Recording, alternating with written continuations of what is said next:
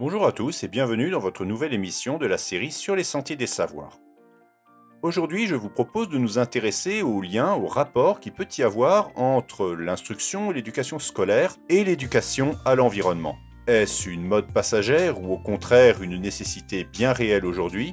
C'est ce sur quoi je vous propose de réfléchir dans ce podcast. Pour cela, je me suis appuyé sur le témoignage de trois des quatre derniers intervenants que nous avons pu entendre. Il y a d'abord Pierre Renaud, ensuite Marion Lavenant et enfin Christine Janin. Chacun, selon son métier, son approche, sa sensibilité, va nous expliquer pourquoi cette éducation à l'environnement, notamment auprès de la jeunesse, revêt aujourd'hui une particulière importance le, niveau d'exigence physique des randonnées baisse au fur et à mesure.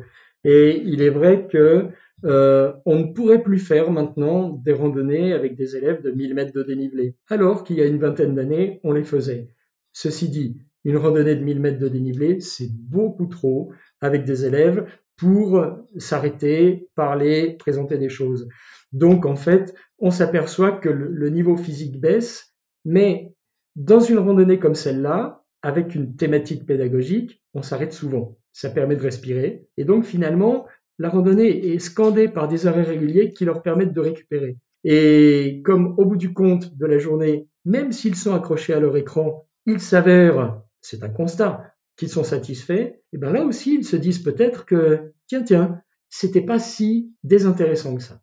Pierre Renaud, on le rappelle, est la personne qui a fondé dans le massif des Bauges, en Savoie, cette structure qu'on appelle calcaire et qui propose à des étudiants ou à des élèves du secondaire, voire du primaire, des sorties pédagogiques en montagne pour y observer le milieu naturel et les aménagements humains. Vous vous rappelez aussi qu'il est également accompagnateur en montagne, tout comme je le suis moi-même, et on voit tout de suite qu'il a constaté une relative baisse hein, de l'endurance, du niveau sportif des jeunes qu'il a pu accompagner durant toutes ces années. C'est un constat partagé par de nombreux accompagnateurs en montagne et professionnels, euh, disons, des activités de plein air. C'est aussi moi-même, en tant qu'accompagnateur et enseignant, ce que j'ai pu constater au fur et à mesure des années. Toutefois, il est intéressant de remarquer dans son témoignage que cela n'empêche pas forcément de faire des activités pédagogiques dans la nature qui est un réel intérêt. Hein. il souligne euh, avec raison qu'il n'y a pas forcément besoin de faire une randonnée de 1000 mètres de dénivelé, ce qui est quand même déjà une randonnée assez sérieuse, pour, euh, bah, pour que les jeunes apprennent des choses.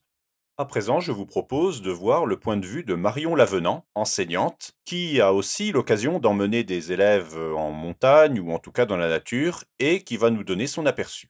Alors, il y a une petite nuance, c'est-à-dire qu'effectivement, aujourd'hui, les enfants qui a maintenant et les enfants que j'ai pu rencontrer au tout début de mon métier d'enseignante, c'est-à-dire il y a une quinzaine d'années, euh, et que euh, cette différence se situe plus sur la rapidité de ce qui entoure les enfants. Euh, aujourd'hui, les parents sont plus sensibilisés et je dirais que les enfants passent pas forcément plus de temps devant les écrans. Au contraire, je trouve qu'ils sont parfois mieux encadrés. seulement, tout est très rapide. Donc euh, cela euh, concrètement s'entend que lorsque vous allez allumer la télévision, des publicités vont, vont être très rapides, les dessins animés vont aller dans tous les sens, euh, des informations euh, vont fuser de tous les côtés. Toute la vie est, est, est régie par une instant, je trouve plus le mot. Instantanéité désir de l'immédiateté qui fait que l'enfant n'a plus le temps effectivement de soit s'ennuyer, soit de prendre le temps euh, et d'avoir un regard sur ce qui l'entoure. Et effectivement, euh, le fait de moins faire de sport est une réalité et surtout le fait d'être moins en contact de la nature est, une, est, une, euh, est un dommage terrible aujourd'hui. Et pourquoi cela te semble si grave que le contact avec la nature soit moins important? Euh, Parce que l'enfant n'est plus dans la réalité de la vie. L'enfant est dans euh, le désir euh, immédiat et dans le non-respect des rythmes. Or aujourd'hui, la principale difficulté rencontrée est le rythme de l'enfant Et euh, si l'enfant prenait le temps d'écouter ce qu'il y avait autour de lui quand tu es dans la nature, c'est ce qui se passe, de prendre le temps d'écouter, de prendre le temps de ressentir, euh, l'enfant aurait beaucoup moins de difficultés attentionnelles. Parce qu'aujourd'hui, la principale difficulté rencontrée et euh, le public qui arrive à l'école sont des enfants qui sont dans une grosse, grosse difficulté attentionnelle et beaucoup porteurs de TDAH beaucoup plus qu'on pouvait rencontrer auparavant. Or, quand on est dans la nature, on n'a pas le choix, on doit euh, avancer en fonction de celle-ci. Marion Lavenant, enseignante à l'école La Fourmi, installée sur Lyon, confirme le constat de Pierre Renaud euh, sur la baisse du niveau sportif de beaucoup d'enfants. Les enfants font moins de sport et cela se ressent dès qu'il y a une sortie pédagogique dans la nature et à plus forte raison en montagne. Ce qui est intéressant aussi dans le constat de Marion Lavenant, c'est qu'elle fait le lien entre euh, ce manque de sport, cette baisse de la pratique sportive, et les aspects plus scolaires. Elle insiste beaucoup sur ce rapprochement qu'on peut faire entre un moindre contact avec la nature et les capacités de concentration en classe. Pour elle, en effet, être euh, souvent devant des écrans, euh, confrontée à des médias où énormément d'informations euh, fusent de toutes parts, eh bien, cela rend plus difficile pour le jeune la capacité de se concentrer en classe, d'écouter le professeur, de rester assis parfois pendant longtemps sur sa chaise pour faire un travail qui, voilà, ne dure pas que quelques secondes, mais qui s'inscrit dans la durée, pour se concentrer face à une tâche, un devoir, etc., etc. On pourrait d'ailleurs rajouter au témoignage de Marion Lavenant que euh, cette exposition aux écrans, qu'elle juge finalement pas beaucoup plus importante qu'avant, elle dépend quand même beaucoup du niveau social. Il y a effectivement des enfants qui viennent de milieux sociaux ou familiaux où il y a un certain contrôle de l'accès aux écrans. Bon, par contre, on sait bien que dans d'autres familles, dans d'autres environnements sociaux, eh bien, ça n'est pas le cas. On trouve en tout cas l'idée que cette éducation à l'environnement euh, représente un enjeu scolaire réel. Permettre aux élèves de sortir dans la nature, de sortir en plein air, à des fins pédagogiques évidemment, et sans nuire à l'acquisition des savoirs et des savoir-faire, eh bien, peut les aider à suivre plus sereinement leur scolarité et à avoir moins de problèmes euh, pour ce qui est de la concentration et de l'écoute en classe. Je vous propose maintenant de terminer avec le témoignage de la médecin et alpiniste Christine Janin. Je vais vraiment insister pour dire que le sport, ça aide à pas tomber malade, que ça aide bien sûr à, guérir mieux, que le sport c'est un outil mais qui est exceptionnel, qui doit être obligatoire et qui euh, et qui, qui implique des valeurs, c'est-à-dire que l'enfant qui a ces valeurs de courage, de dépassement, de voilà de faire vivre son corps, il va eh ben il, vivra mieux, il sera moins attiré par euh, des drogues, par la cigarette, par euh, voilà par le surpoids. On fait attention, on mange mieux et c'est indispensable. Ça devrait être euh, voilà une obligation de faire que tous les enfants fassent du sport, bien évidemment. Chacun à son niveau. On n'est pas obligé tout de suite de soit d'aller à l'Everest, soit de. Mais voilà, il faut marcher, il faut respirer, puis il faut sentir son corps, il faut faire des muscles, il faut voilà. Mais oui, bien sûr, il faut éviter un peu les heures passées sur tous ces écrans, euh, euh, bien évidemment, bien évidemment. Quand le corps va bien, le mental va bien, ou inversement, il y a les deux sont vraiment liés. Et j'aime bien dire qu'on guérit le corps, c'est ce qu'on fait ici, mais il faut guérir le mental. Et plus on va prendre soin de son corps, plus le mental, plus les enfants ils vont aller bien. Et ils auront surtout des outils parce que quand vous avez cette habitude du sport, voilà, de, de un peu avec cet esprit aussi de compétition, d'y arriver, vous vous, serez armé dans la vie pour les épreuves. La, vie, c'est un, enchaînement d'épreuves. Et plus vous serez combatif, plus vous aurez l'habitude de l'effort, ce qui est le sport, ça demande un peu d'effort, plus vous serez, vous aurez des outils pour combattre toutes les difficultés dans la vie et vous serez plus armé, c'est évident.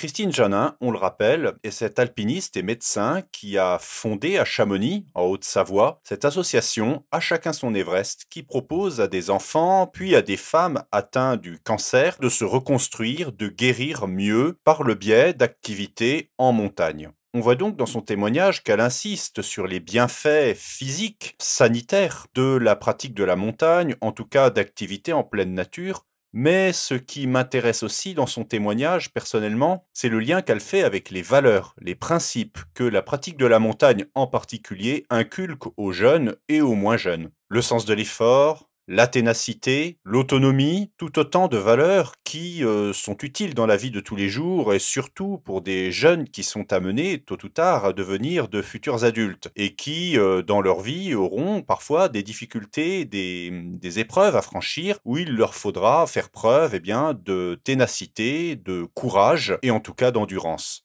Or, euh, si l'on revient au domaine scolaire, il est évident que ces qualités-là sont tout aussi importantes face à une difficulté, face à un cours qu'on n'a pas bien compris, face à un devoir qu'on a raté, ou face tout simplement à la nécessité, l'obligation de suivre une scolarité, la scolarité la plus satisfaisante possible, eh bien, il faut de la persévérance, il faut savoir apprendre de ses erreurs, recommencer, se donner les moyens de réussir, euh, être autonome pour que la scolarité se passe dans les meilleures conditions possibles. Et on voit encore une fois que le contact avec la nature, par le biais des activités activités sportives, et encore une fois, comme le dit Christine Janin, chacun à son niveau, eh bien, ce contact avec la nature, par le biais de ces activités sportives, bah, joue un rôle très important, non seulement un rôle éducatif, qui est utile euh, pour les jeunes comme pour les moins jeunes, mais aussi euh, un rôle important dans la scolarité des enfants.